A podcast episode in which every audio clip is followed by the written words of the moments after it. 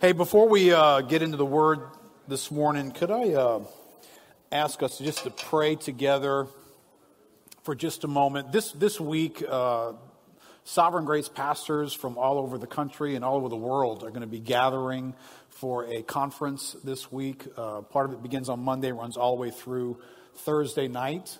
And just you know you guys have heard me talk about some of this but you know the last two years for guys leading churches has been the most unusual season of most of their lives that they've ever walked through. It, it's you know you guys know it's just been a strange world to live in. There's just been a lot of conflict a lot of challenges a lot of changes that folks have been going through. And so this is a gathering that i'm aware of. There, there's a number of pastors just that are gathering just that they just need fresh wind in their sails. They need some encouragement uh, there's been difficult and discouraging times for many. You know, Phil and I were meeting this morning before uh, the service just to pray together about the service and just just aware sometimes God just needs to show up close to us in a way that just captures our attention, right? All of us have that that need in our lives. More than just awareness of a Bible lesson, something about God showing up and letting you know, I'm with you. There are moments in our lives we just need that. So I want to ask you, I want us to pray together for the, the pastors and leaders that are throughout Sovereign Grace that are gathering this week. But I also really want to ask you to take this with you this week. And, and as the Lord reminds you, would you be praying for these gatherings uh, that begin? Uh, as I said, there's, there's a Council of Elders meeting that, that, takes place. One delegate from each church comes on Monday. We work through a lot of just decisions for the movement. And then uh, Tuesday through Thursday, uh, just the gatherings and teaching and just fresh envisioning for what we're doing uh, as churches. So okay, let's bow our hearts together and pray just for a moment.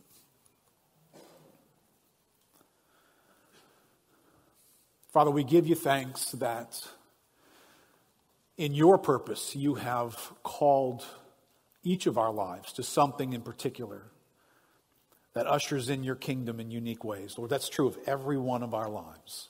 And so, Lord, we, we're grateful for that. And in your wisdom, you have chosen to involve human element in the coming of your kingdom. And so, Father, we are aware that there are folks in our lives who have, have led in churches. They have taught and they have preached the word and they have led with their lives and they have cared for us and then they've made an impact on our lives. And Lord, these folks will be gathering from the family of churches that we're a part of in this coming week. And, and God, we want your presence to be rich among us. Lord, we want your impartation by the Spirit to do everything from console and encourage to embolden and enliven. Lord, to convict and to help, to correct and to inspire. Lord, be among us so that your kingdom may come in greater ways. Lord, these have been unusual days. We believe for yet unusual movement of your spirit in the days ahead. So, Father, help us, Lord, help us as a church to pray for these folks and these leaders who are gathering this week. God, give us a burden to see you move in our midst. In Jesus' name, amen.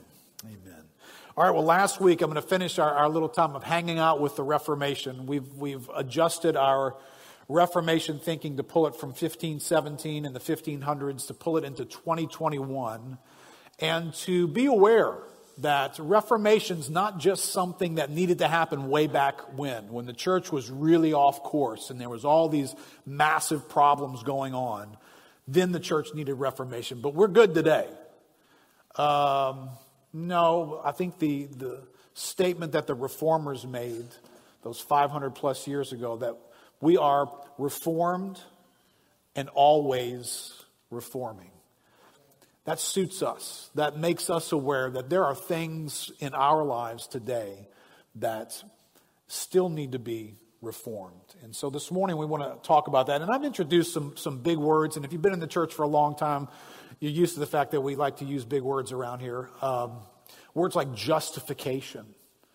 And today we're going to be talking about tampering with sanctification, right? The, the, the two related words in Scripture that I get this. And, and if you're kind of new to the church, um, there's a value in learning big words because sometimes when we're not really familiar with words, that it forces us to learn what they really mean.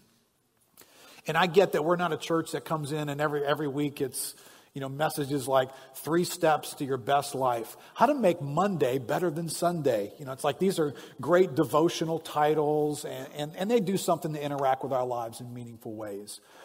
But the Bible's full of rich words that you are interacting with on Monday and every day of your life. You may not be realizing it, but hopefully you were here last week and you did realize you're interacting with the doctrine of justification, even if you've never heard of it.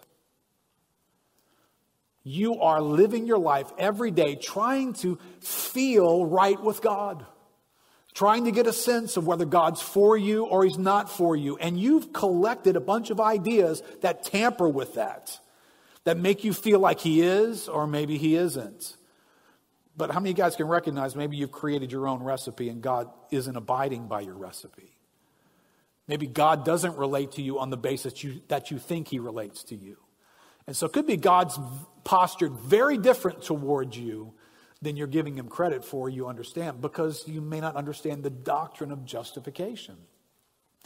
But then there's this other doctrine of sanctification. And it's in the Bible all over the place too.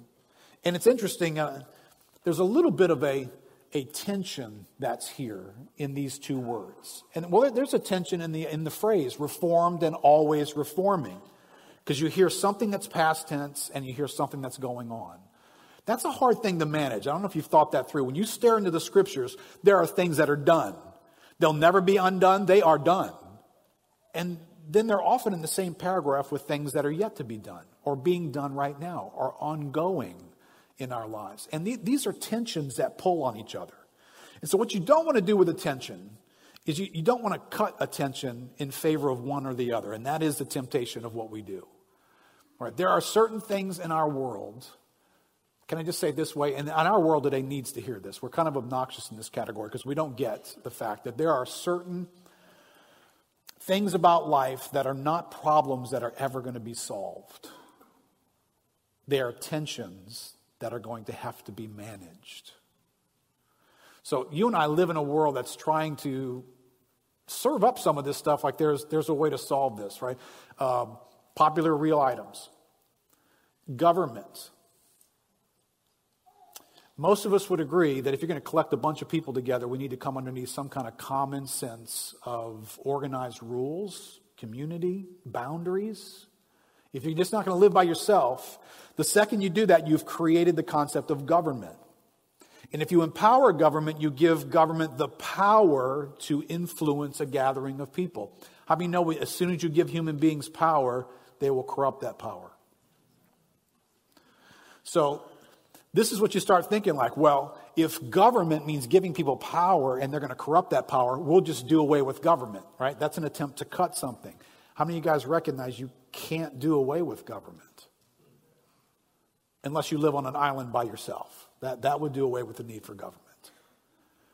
There is, I mean, this is the stuff you're hearing in your world today defund the police. Well, there's this concept called law enforcement. That means you give power to a group of people to enforce the laws of the land. And you give that power to the police.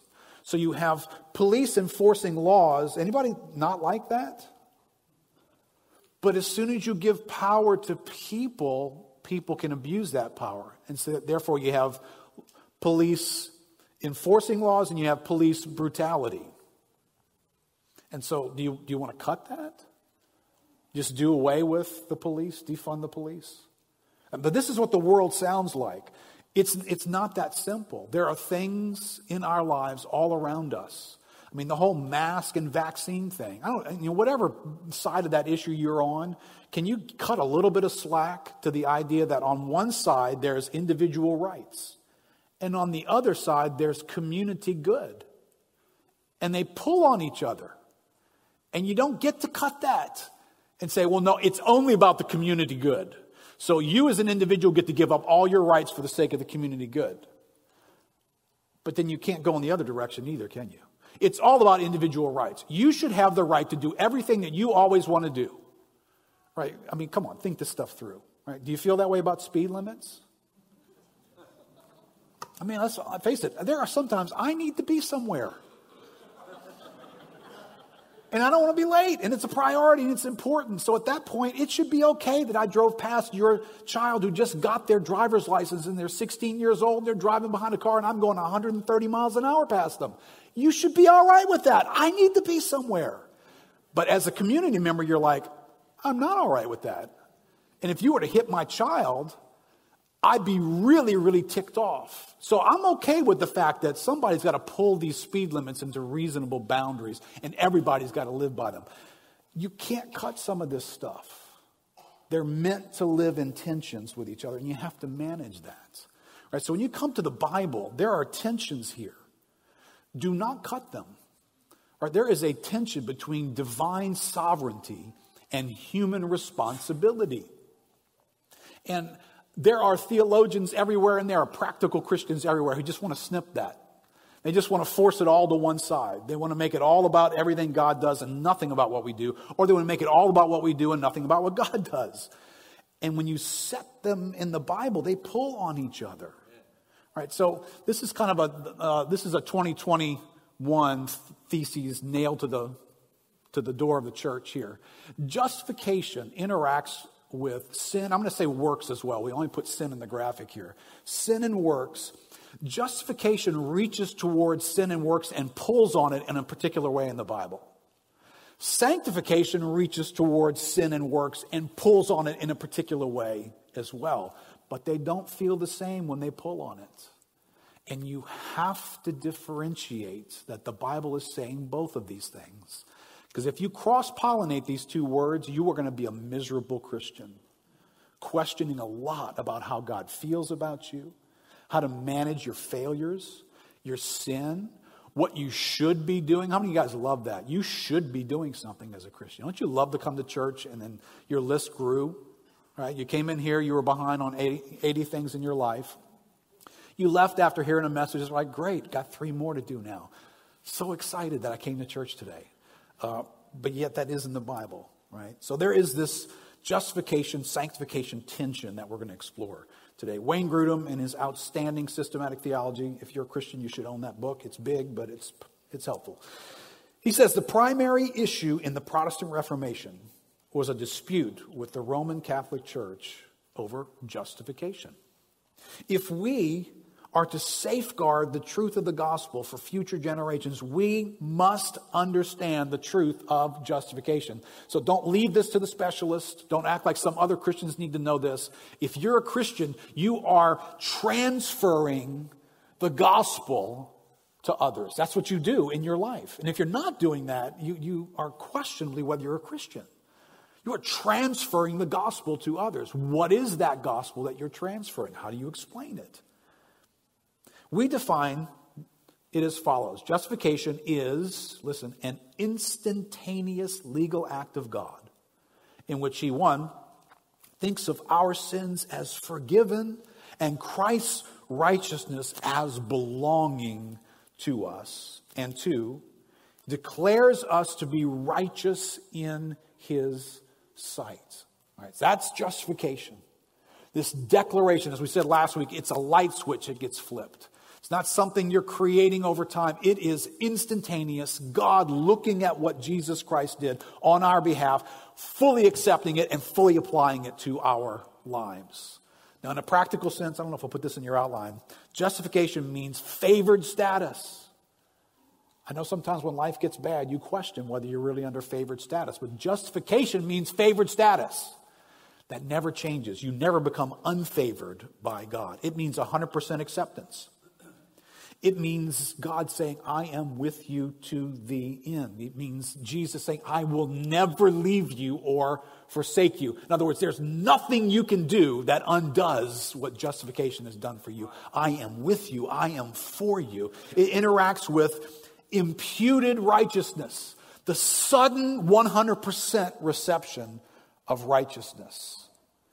Whether you had a good week this week or not, whether you feel distant from God or not. The switch has been flipped in the righteousness category, not something for you to achieve. Sinclair Ferguson says the man who knows he is justified is a man of unbounded confidence and assurance.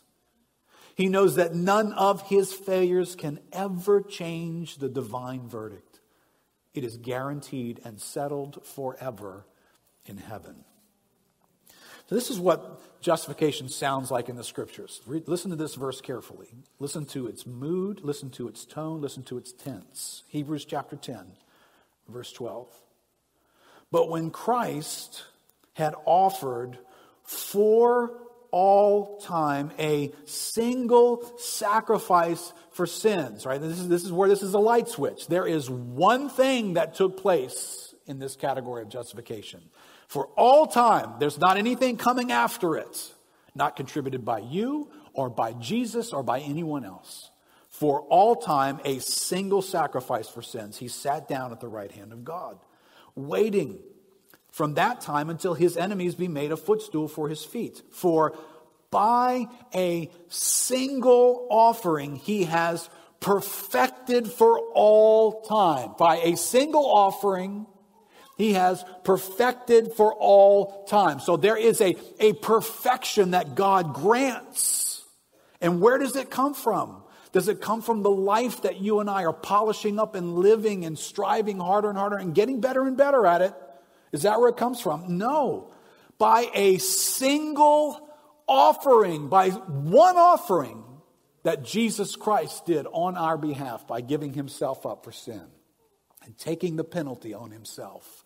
By that single offering, he's perfected for all time. Those who are being sanctified. Hold on to that word. Down in verse 17, then he adds, I will remember their sins and their lawless deeds no more.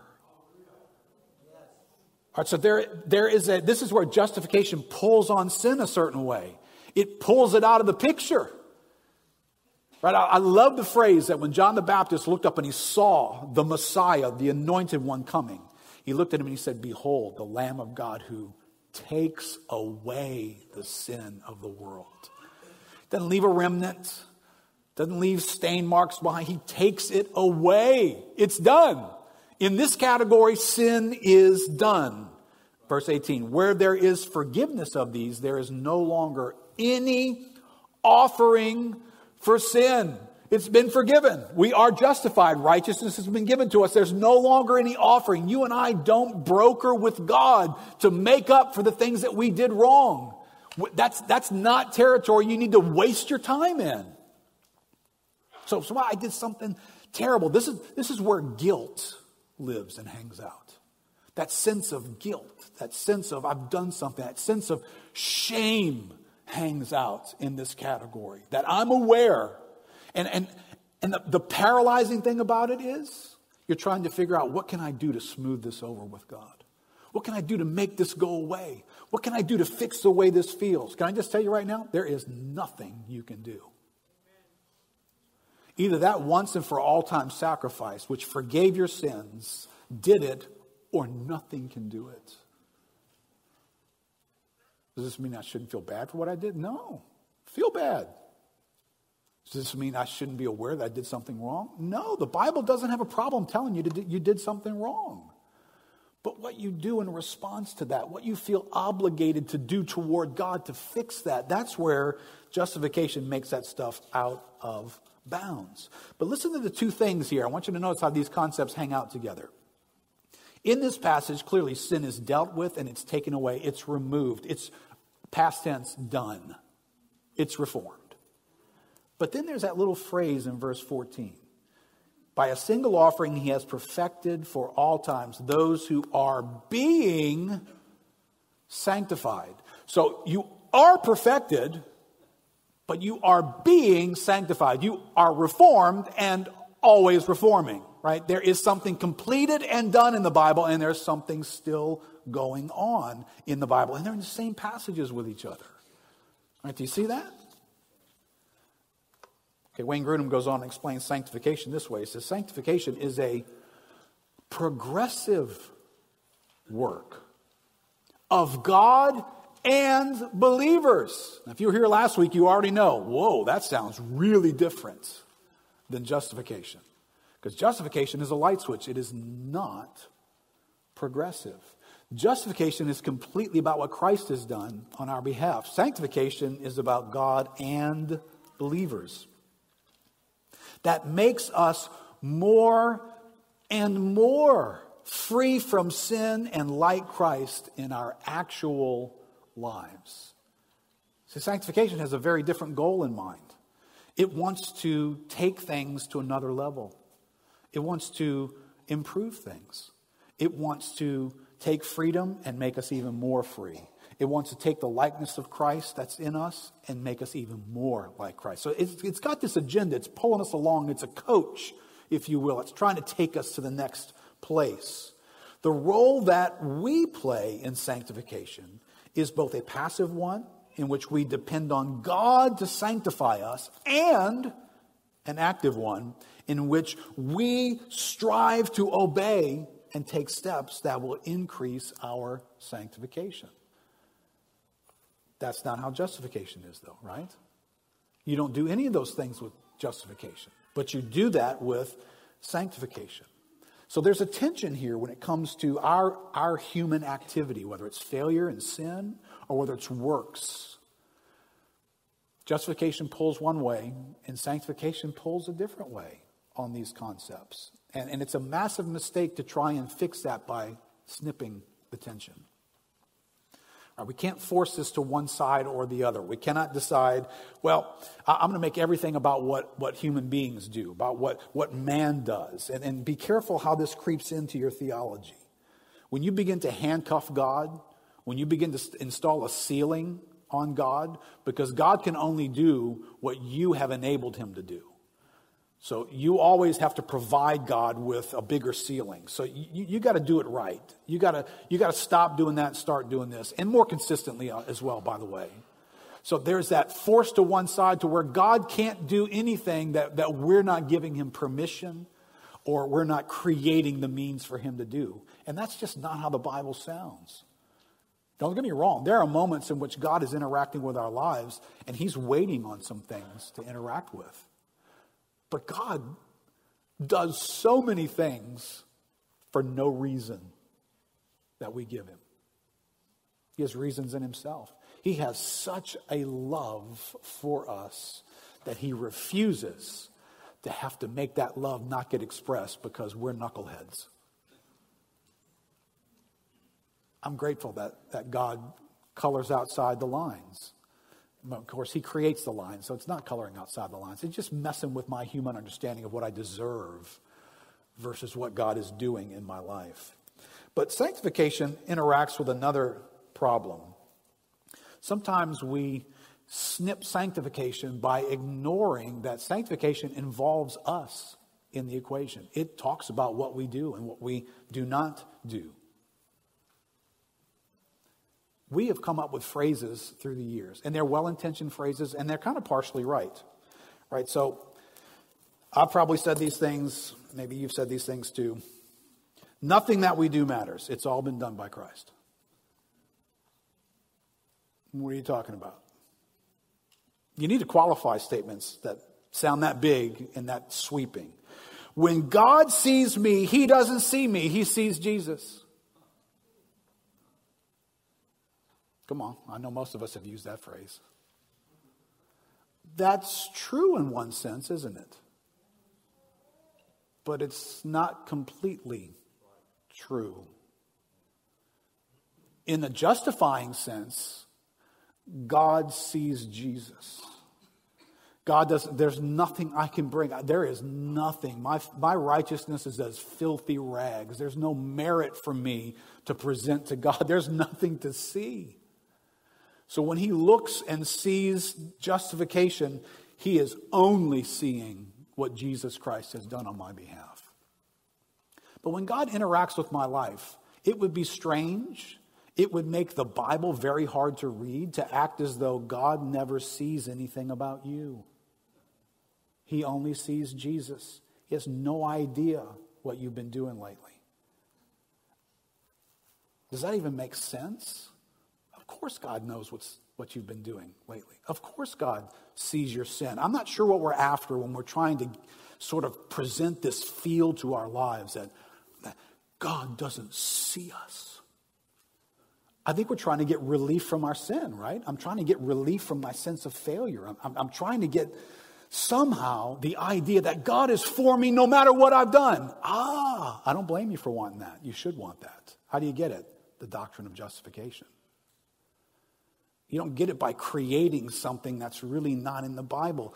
It will haunt you. Part of you is saying, yeah, that's kind of ridiculous. Yeah, Right, so here's what the Bible sounds like. When the Bible puts on and uses vocabulary words around sanctification, it, these words can sound like this striving, mortifying, abstaining, putting off and putting on. Right, so all this stuff is staring down our lives and seeing sometimes we're out of bounds. Sometimes there are attitudes and actions in our lives that God is saying, not okay. Don't do that for another second. So obviously, God sees something that He's not okay with about my life. And I, I, need to have room for that, right? Let's fly through a couple of passages here just to get a feel. 1 Thessalonians chapter 4, verse 3 says, For this is the will of God, your sanctification, right? Big word. What do you mean by that, Paul? Well, I mean this that you abstain from sexual immorality you can't read that and think, well, it's all about Jesus. This is not the Bible telling Jesus to abstain from sexual immorality. This is the Bible telling me to do that. So I actually got some, some game in this moment. Abstain from sexual immorality, that each one of you know how to control his own body in holiness and honor. So the, the Bible actually speaks to us about self control, about boundaries, about living life and having some boundaries for our behavior and our attitudes. So the Bible's not having a problem with that. Not in the passion of lust, like the Gentiles who do not know God. That no one transgress and wrong his brother in this matter. So the Bible summons us to, to be aware of how we're treating other people whether we're treating them in a way that God is pleased or He's not pleased with that. For God has not called us for impurity, but in holiness. So there's a call from God that is in this category of holiness that we learn that there's a righteousness imputed to us from Christ who has done all these things on our behalf that we could never do for ourselves. But now this is describing holiness while it's instructing us don't do that and do this. Stop doing that and begin to do this. All right, so I can't change the tone of the Bible here. This, this is what the Bible sounds like. Romans 6:13. Do not present your members to sin as instruments for unrighteousness, but present yourselves to God. Hebrews 12, verse 14. Strive for peace with everyone and for the holiness without which no one will see the Lord. See to it that no one fails to obtain the grace of God. What do you do with that? This sounds like obtaining the grace of God has something to do with what you do. But it doesn't sound that way when justification talks about the grace of God. When justification talks about the grace of God, it presents a grace that chases you down while you're an enemy of God, running at full speed away from Him to possess your own life for your own purposes. The grace of God chased you down and grabbed you. It doesn't present you obtaining the grace of justification, but in this verse, we're actually doing something here. So the Bible sounds like there, there's some do's and don'ts. There's some boundaries in which you and I live. There's some effort on our part. So, if you surveyed those in the Christian kingdom these days, the older folks, uh, this, this category would come up under, under the concern for legalism. Right? If you, if you drift into this category, if you guys been around the church world for a while, you'll remember legalism. Yeah, have anybody, you guys noticed that you don't hardly ever hear that word anymore? When was the last time you picked up a book written in the last five to ten years and heard legalism being unpacked and discussed? Today's Christian culture, it's doing something different with boundaries, and you ought, and you're supposed to. It's ignoring them. So years ago, generation mine and a little older overdid it in this category and did create issues with legalism. Today, that's nobody needs to be arguing as much about legalism as much as did you notice the Bible has an opinion? Did you notice the Bible actually speaks to that in a way that might be different than the common culture or the way in which you're speaking about it? Right, it's a very different feel. But this is how the Bible sounds. Colossians chapter 3, verse 1. Notice these things hang out together, these reformed and being reformed. If then you have been raised with Christ, past tense, accomplished thing, you won't undo it. Seek the things that are above, where Christ is, seated at the right hand of God. Set your mind on things that are above, not on things that are on earth, for you have died, right? Done deal. There's a death that took place in the past tense of our lives that is completed, and your life is hidden with Christ in God. And then there's this doing part, this still being reformed part. So therefore, you put to death, verse 5. Therefore, what is earthly in you? Sexual immorality, impurity, passion, evil desire, and covetousness, which is idolatry. So we, we, we're called to make decisions. We're called to shed some things. We're called to pursue some things in the Bible. The same Bible that justifies us completely without talking about what we have done or will ever do. Wayne Grudem goes on and says, unfortunately, this, this passive role in sanctification, this idea of yielding to God and trusting Him to work in us, to will and do for His good pleasure, is sometimes so strongly emphasized that it is the only thing people are told about the path of sanctification. Sometimes the popular phrase, let go and let God, is given as a summary of how to live the Christian life. Can I just rescue that phrase at the same time, incriminate it? There are moments in which, the, when you are overemphasizing your human activity, that, that it would be appropriate for somebody to turn you and say, hey, man, you just need to let go and let God. But that is not a good summary statement for all of the Christian life. So be careful how you use phrases like that. He says, but this is a tragic distortion of the doctrine of justification, for it only speaks of one half of the part we must play, and by itself will lead Christians to become lazy and to neglect the active role that Scripture commands them to play in their sanctification. Let me just give us a, a little bit of a moment of cultural awareness. In the church, you know, the road leading up to the Reformation in the 1500s uh, traveled a very different path than the one that, that our current culture is on. So, if you were to stress what are the issues in the 1400s leading up to the 1500s that caused this great cry for reformation. It's a different set of issues than the ones that are in our world today. So we don't exactly need the same exact reformation that they did. We, we need reformation, but our reformation is being informed by some other things. Right? Let me, let me give you my analysis of what brings us to this moment where some of these ideas need to be aware that they're influencing our, our biblical understandings. Um, if you analyze the last century, about mid century, guys like Norman Vincent Peale, who became popular, installed ideas about positive things in a way that really kind of wasn't present uh, in, in popular culture. So there began this positivity movement. It, it, moved into all kinds of spheres of life. One of them moved into psychology. Psychology began to be affected by what it was looking for to help us fix the world and how it was broken.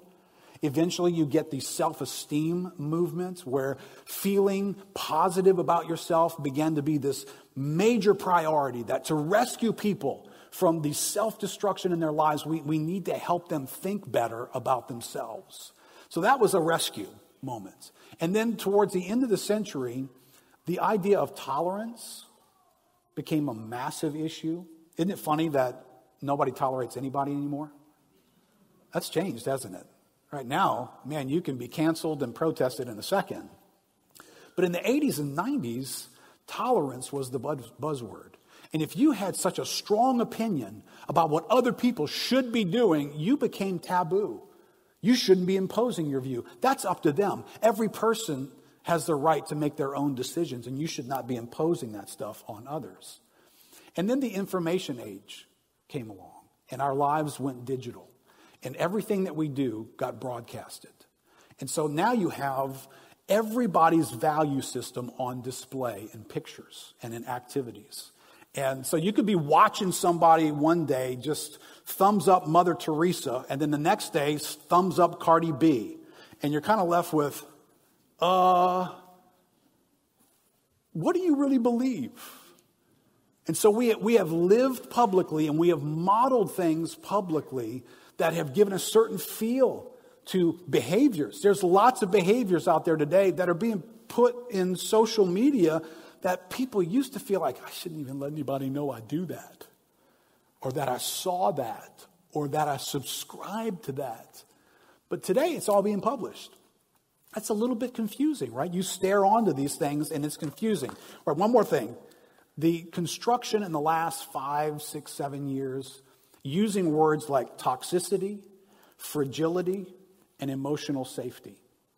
Right, these are new words, right? These words, you know, toxicity used to be that thing that was in some garbage dump somewhere. Now it's people. People are toxic. People with their views on certain things and their opinions could have a toxic impact on me as a person.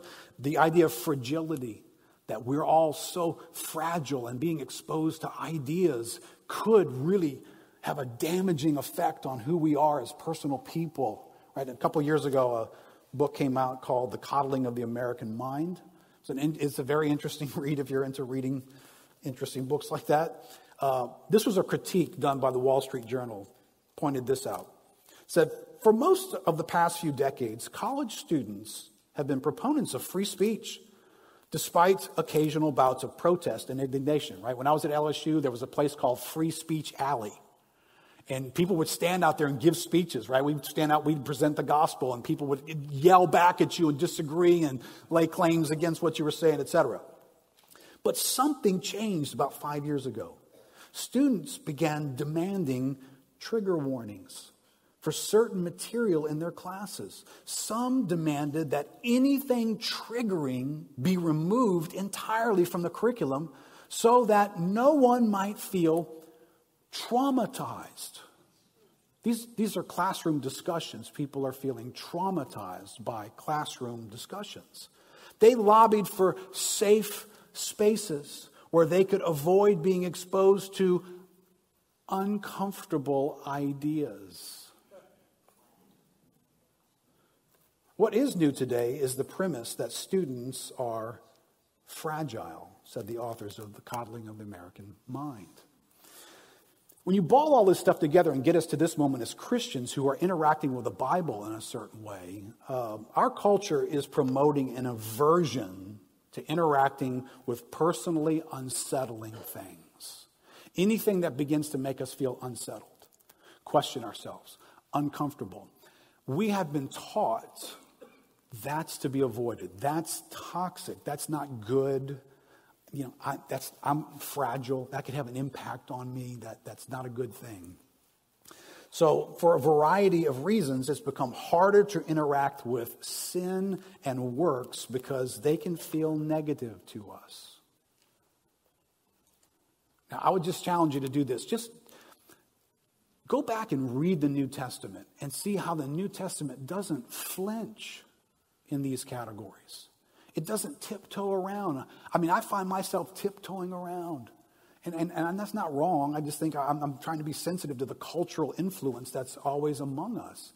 But, but the Bible doesn't tiptoe around when it turns around and says, kill that, mortify that, don't do that, strive for this. It doesn't even qualify it. It doesn't even turn around and say, oh, but while you're doing that, don't forget the doctrine of justification. Don't feel bad. It doesn't do any of that. It just speaks about it like that's normal, as though God could speak about sin in our life. God could speak about works to be done in our lives. And he doesn't feel like that's a taboo subject. But it feels weird today. It just does.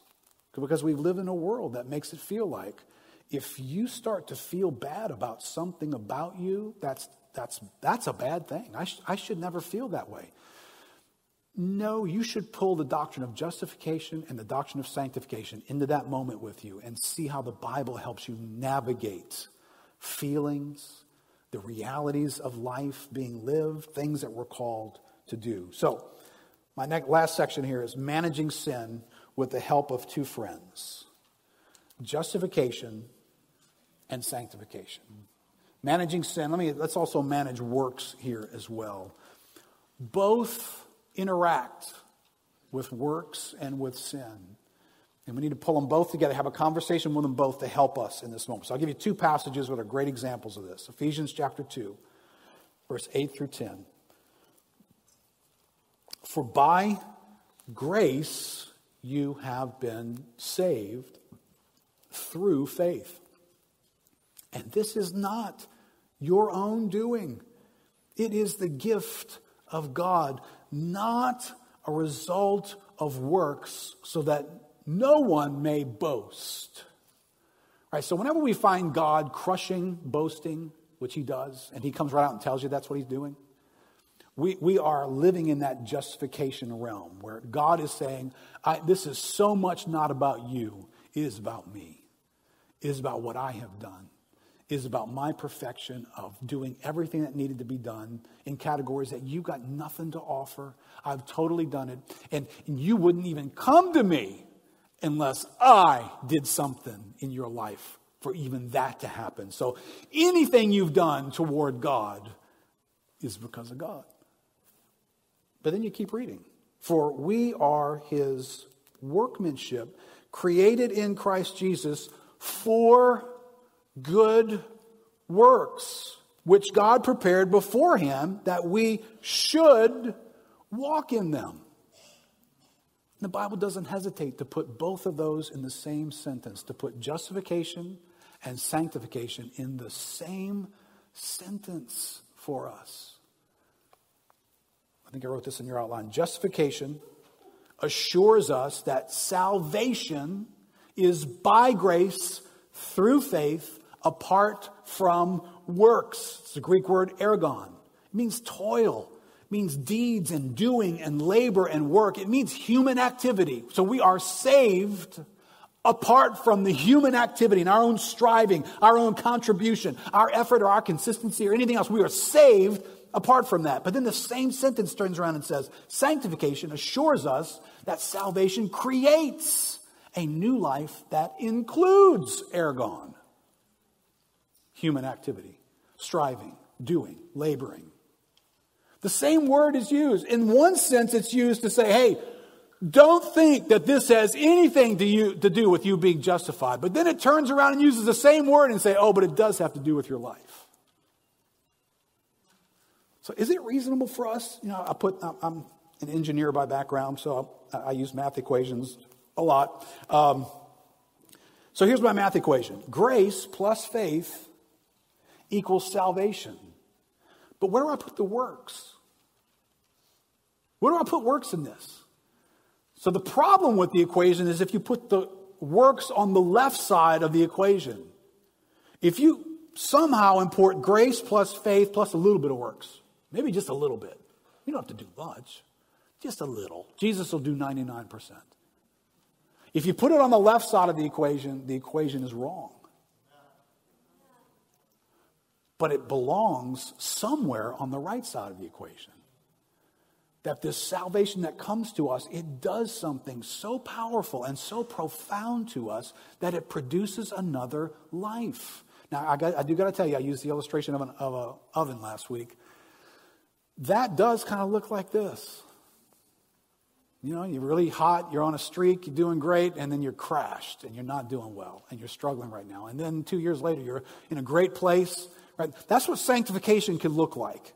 You know, ideally, it should look like a squiggly line on its way up because God is continuing to work in our lives. But there is a place for works in that category. So, last thought in that category, thus, we're not to eliminate works from our vocabulary. We're just trying to keep works in the right place. There are things that we do and that we're supposed to do there is a life to live. There are purposes to fulfill. There is fruit to bear. There is a mission to be on. All that's true for us. And you and I can't develop some safe place fragility approach that says, yeah, but if there are things for me to do, there means there are things that I'm failing to do. And if there's a mission to be on, that means I'm probably failing in some way to be on that mission. Ah, uh, really? That's where you go with that? It seems obvious that anything that we could do, we could fall short of doing. The Bible's not shocked by that. It's enabling us to live in a category of activity by dealing with the punishment and the severity of sin separating us from God. It deals with that in justification. And then it turns us loose to live life. And, and listen, there's some good stuff in sanctification. There are some things, and I hope you, you do get this, that sanctification has taken my life in categories that were here years ago and that they're here now. And I, I can look back and celebrate I'm not who I once was. I, that, that thing that used to control me, it doesn't control me anymore. Now, there are other things over here that do. And I'm trusting that God, as He's at work, is going to take me to another place in that category too. But there's, there's things about a mission to be on. There are things that you and I are designed to strive for, to spend our energy on, to love and to do in excellent levels. Some of those are just being stewards of the things that God's put in your life. Some of those are using the gifts that God's put in our lives. We need to see fruit in those categories. That, that's a means of encouragement. We need to see that God is alive in us and actually doing some things that are progressing, that the kingdom is coming in a certain way, that I'm becoming a person more like Christ. Those are encouraging things in our lives. Oh, yeah, but, but Keith, those are dangerous places too, because you could fail. Yes, you could. I don't know what to do for you. Yes, yes, you could. Good luck. I mean, but the Bible doesn't say, well, because that feels unsafe, you don't do it. No, it, not only does it say do it, it summons us to do it as though that's okay and right and healthy in God's plan. One last passage. This one deals a little bit more with the sin component and the works component. First John chapter 1, verse 5. This is the message we have heard from him and proclaimed to you that God is light, and in him is no darkness at all. If we say we have fellowship with him while we walk in darkness, we lie and do not practice the truth. But if we walk in the light, as he is in the light, we have fellowship with one another. And the blood of Jesus, his son, cleanses us from all sin. If we say we have no sin, we deceive ourselves, and the truth is not in us. If we confess our sins, he is faithful and just to forgive us our sins and to cleanse us from all unrighteousness. If we say we have not sinned, we make him a liar, and his word is not in us. My little children, I am writing these things to you so that you may not sin. Right? John's tilting his hand. Who are you speaking to? The, the unbeliever who doesn't even believe in God who just walked in Walmart five minutes ago? Is that what this passage is directed to? No. My little children, those of you in the kingdom, like minded, walking in kingdom purposes like me. I'm writing these things to you. Really, John? Why? So that you may not sin. Oh, I didn't know sin was a deal anymore. I thought justification had just taken that away. Well, maybe John didn't know that. Of course he knew that. But if anyone does sin, we have an advocate with the Father, Jesus Christ the righteous. He is the propitiation for our sins, and not for ours only, but also for the sins of the whole world. By this we know that we have come to know him if we keep his commands. In other words, we, we, we live in the works that he's called us to do. Perfectly? Well, no, he just got finished saying. If anyone does sin by neglecting some works, yeah. By not getting around to the mission on the kingdom scale that you ought to. Remember, I told you a couple weeks ago, we could get thrown into a massive guilt trip right now. You know how easy it is? Not just to point out to you the things that you know you did last week, but to start highlighting the things that you still haven't gotten around to doing after all these years you've known Jesus this long and your prayer life is what? Anybody feeling guilty yet? People dying and going to hell on the other side of the world and you're doing what? There's lots to be neglected here. But if anyone does sin, we have an advocate, and he has provided propitiation. By this we know that we've come to know him if we keep his commandments. Whoever says, I know him, but does not keep his commandments is a liar, and the truth is not in him. But whoever keeps his word, in him truly the love of God is perfected. By this we may know that we are in him. Whoever says he abides in him ought to walk in the same way which he walked.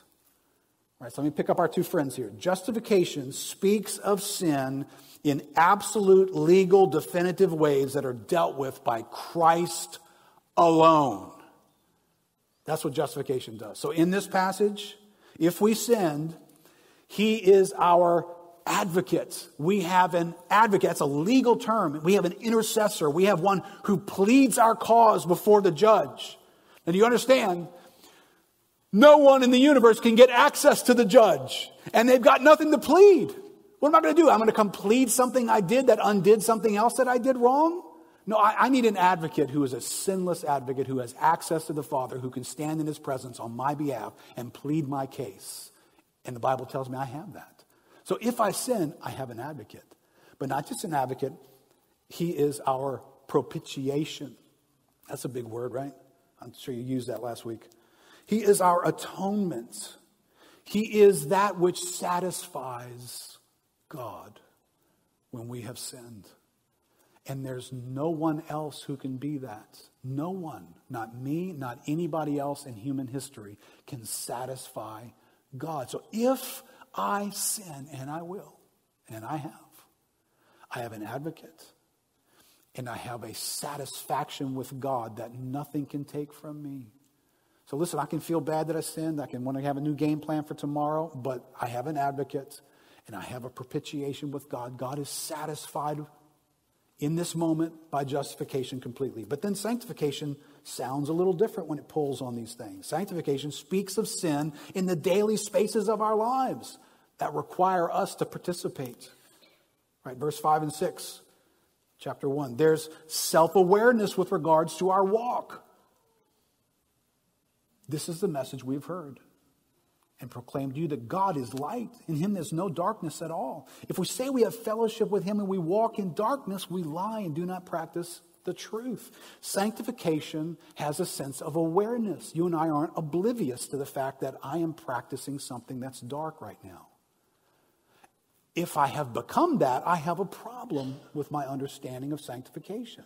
Sanctification comes along and says, uh, God is light and in him there's no darkness at all. Are you trafficking in something dark? Are you welcoming something dark? Are you applauding something dark? Are you around something dark?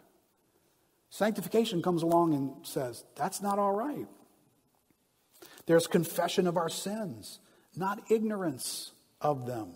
Right? Chapter 1, verse 8. If we say we have no sin, we deceive ourselves and the truth is not in us. If we confess our sins, he's faithful and just to forgive us. If we confess our sins, well, the only way you can confess your sins is if you're aware of them. Wait, but I thought justification had taken sins away. Yeah, that's what it does. In the justification category, it fully does that. But then sanctification comes along and says, hey, that right there, why don't you acknowledge that to God, that you recognize that's sin, that's wrong. Take possession of that, own it, stop ignoring it, Quit having other people have to point that out to you and you keep ignoring it, right? The Bible's not okay with any of that because sanctification is pulling on it. There's change in sinful actions and in the manner of our walk. Right, chapter 2, verse 1 that you may not sin. The Bible cares about that. Chapter 2, verse 3 we keep his commandments. Chapter 2, verse 6 we walk in the same way in which he walked. All right, the worship guys, you guys can come on back. I think I put this, this little note. What if you took all the ones that I just listed under sanctification and you pulled these into the justification category? You'll create the worst kind of Christianity. The issues of our awareness, the issues of our confession, the issues of our walk, and whether we're obeying God and in His commandments, that you pull those into the justification category and you will get paralyzed and you will live this miserable existence of constantly trying to feel like you're right with God. But the thing that makes you feel right, you've confused it. Justification makes you feel right with God because it makes us right with God completely. And it doesn't then require the Bible to be silent about anything about our lives, like works or sin. Let me give you two last thoughts from smart guys like Sinclair Ferguson. On getting justification right, he says Martin Luther once said, The doctrine of justification was the article by which the church stands or falls. Not only is it the article of the standing or falling church, but it's also the standing or falling Christian. Probably more trouble, more trouble is caused in the Christian life by an inadequate or mistaken view of, the doc- of this doctrine than any other. When the child of God loses his sense of peace with God, finds his concern for others dried up, or generally finds his sense of the sheer goodness and grace of God diminished, it is from this fountain that he has ceased to drink. That's what, that's what a spiritual doctor would say to you if you had those kinds of symptoms. He would say, you're, you're, you don't have enough vitamin justification in your system. You're not taking in enough justification for that to affect your soul in these categories. But then to get the doctrine of sanctification right, Ferguson goes on in his same book, a couple of chapters later, he says, In the previous chapter, we began to consider the various conflicts in which the Christian is engaged. The enemies we face attack us from outside our own hearts and move inward with insistent force to draw out our affections towards themselves and away from our Lord Jesus Christ. But their power rests on a further factor, namely the landing ground they are able to find within our own lives. The cause of our battle within is the continuing presence of indwelling sin. All right, so you get how different this is, how it sounds different. Justification takes sin out of the conversation. Sanctification interacts with indwelling sin, which is there every day. We must affirm in this context that crucifying sin is a central practice, practical issue in Christian experience. This neglected area of truth must be recovered, and in our present culture must be taught to younger and older Christians alike. Undoubtedly, one of the reasons some younger Christians make shipwreck of their faith is because they have never heard how to deal with indwelling sin. Or what is worse, have been encouraged to see it as an irrelevance. It is one of the signs of our morally confused church life today that there is so much hesitation here. Listen, I know those are big words and it's a lot to take in. But you and I live in this space every day. We live every day interacting with the doctrine of justification and the doctrine of sanctification. We don't get to jettison one or the other, we get to live with them both. And so today, let's see if the Holy Spirit would lead us just for a moment into, into how can we appropriate and receive something from Him today in this category. Let's, let's stand up together.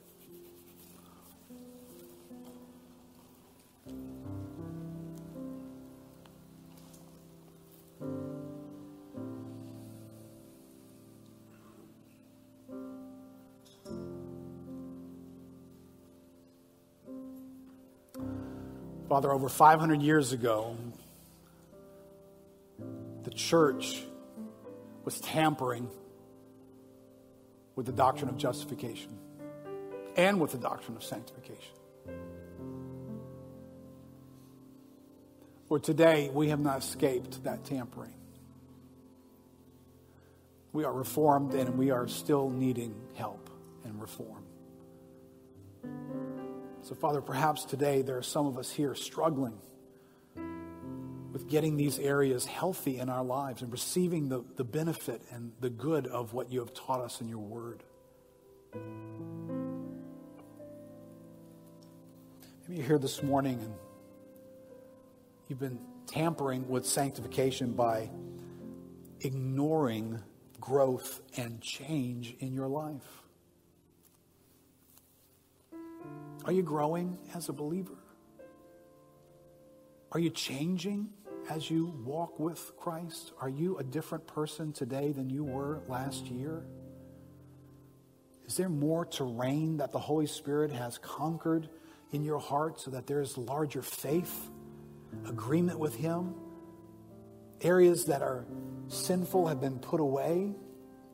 This is not a question about whether you're practically perfect. It's, it's just, are you growing? If we're not growing, maybe we're ignoring this doctrine. God wants us to grow, He wants us to change. Maybe you're here and you've been tampering with sanctification by not, not confessing your sin and pursuing repentance. Think for a moment. God has this vehicle to get sin off of us in the daily spaces of our lives. And that vehicle is the confession of sin and turning from it. So, when was the last time you confessed your sin to God?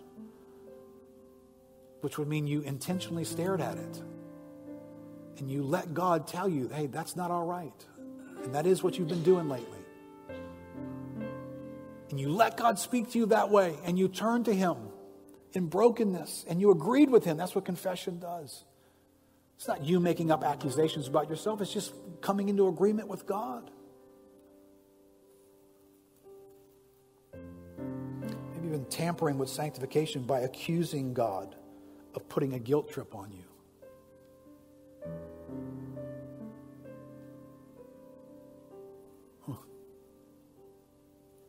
Guilt is terrible. I know it. Shame is awful.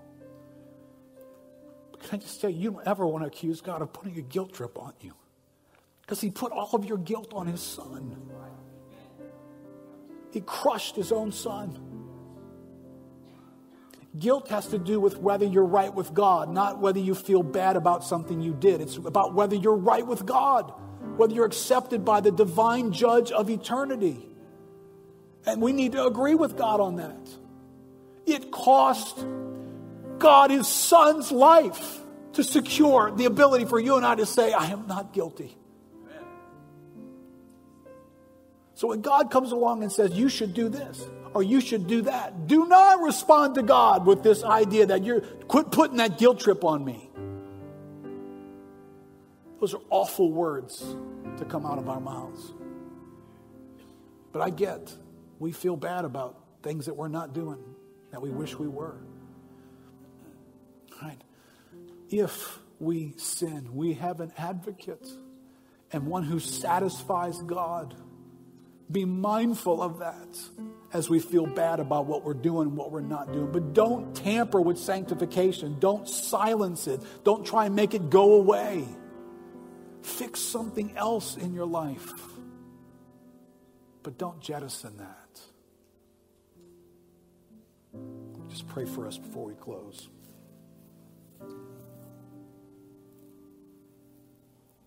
Lord, for every person here who calls you Father, who's come to know you, Lord, there exists in our hearts an affection for you, a desire toward you that makes it really hard when our lives go sideways and we become selfish, neglectful. God, there is this sense, call it whatever you will, but it's just a bad feeling guilt, shame, regret. And God, we need help with that. Because those are real feelings, Lord, for me and for everybody here. God, help us to richly understand these big words because they leap into that moment with us. They bring to us an awareness of our justification and our rightness with you that can never be changed. Lord, that fosters confidence and assurance right here, right now in our lives. And then we are told about a God who has more for us, more in our experience, more to grow in more purpose to be fulfilled, more mission to be on, more fruit to bear, more light to overcome darkness. Well, that's the voice of sanctification. It's the voice of your spirit telling us that you're at work in us right now to will and to do of your good pleasure.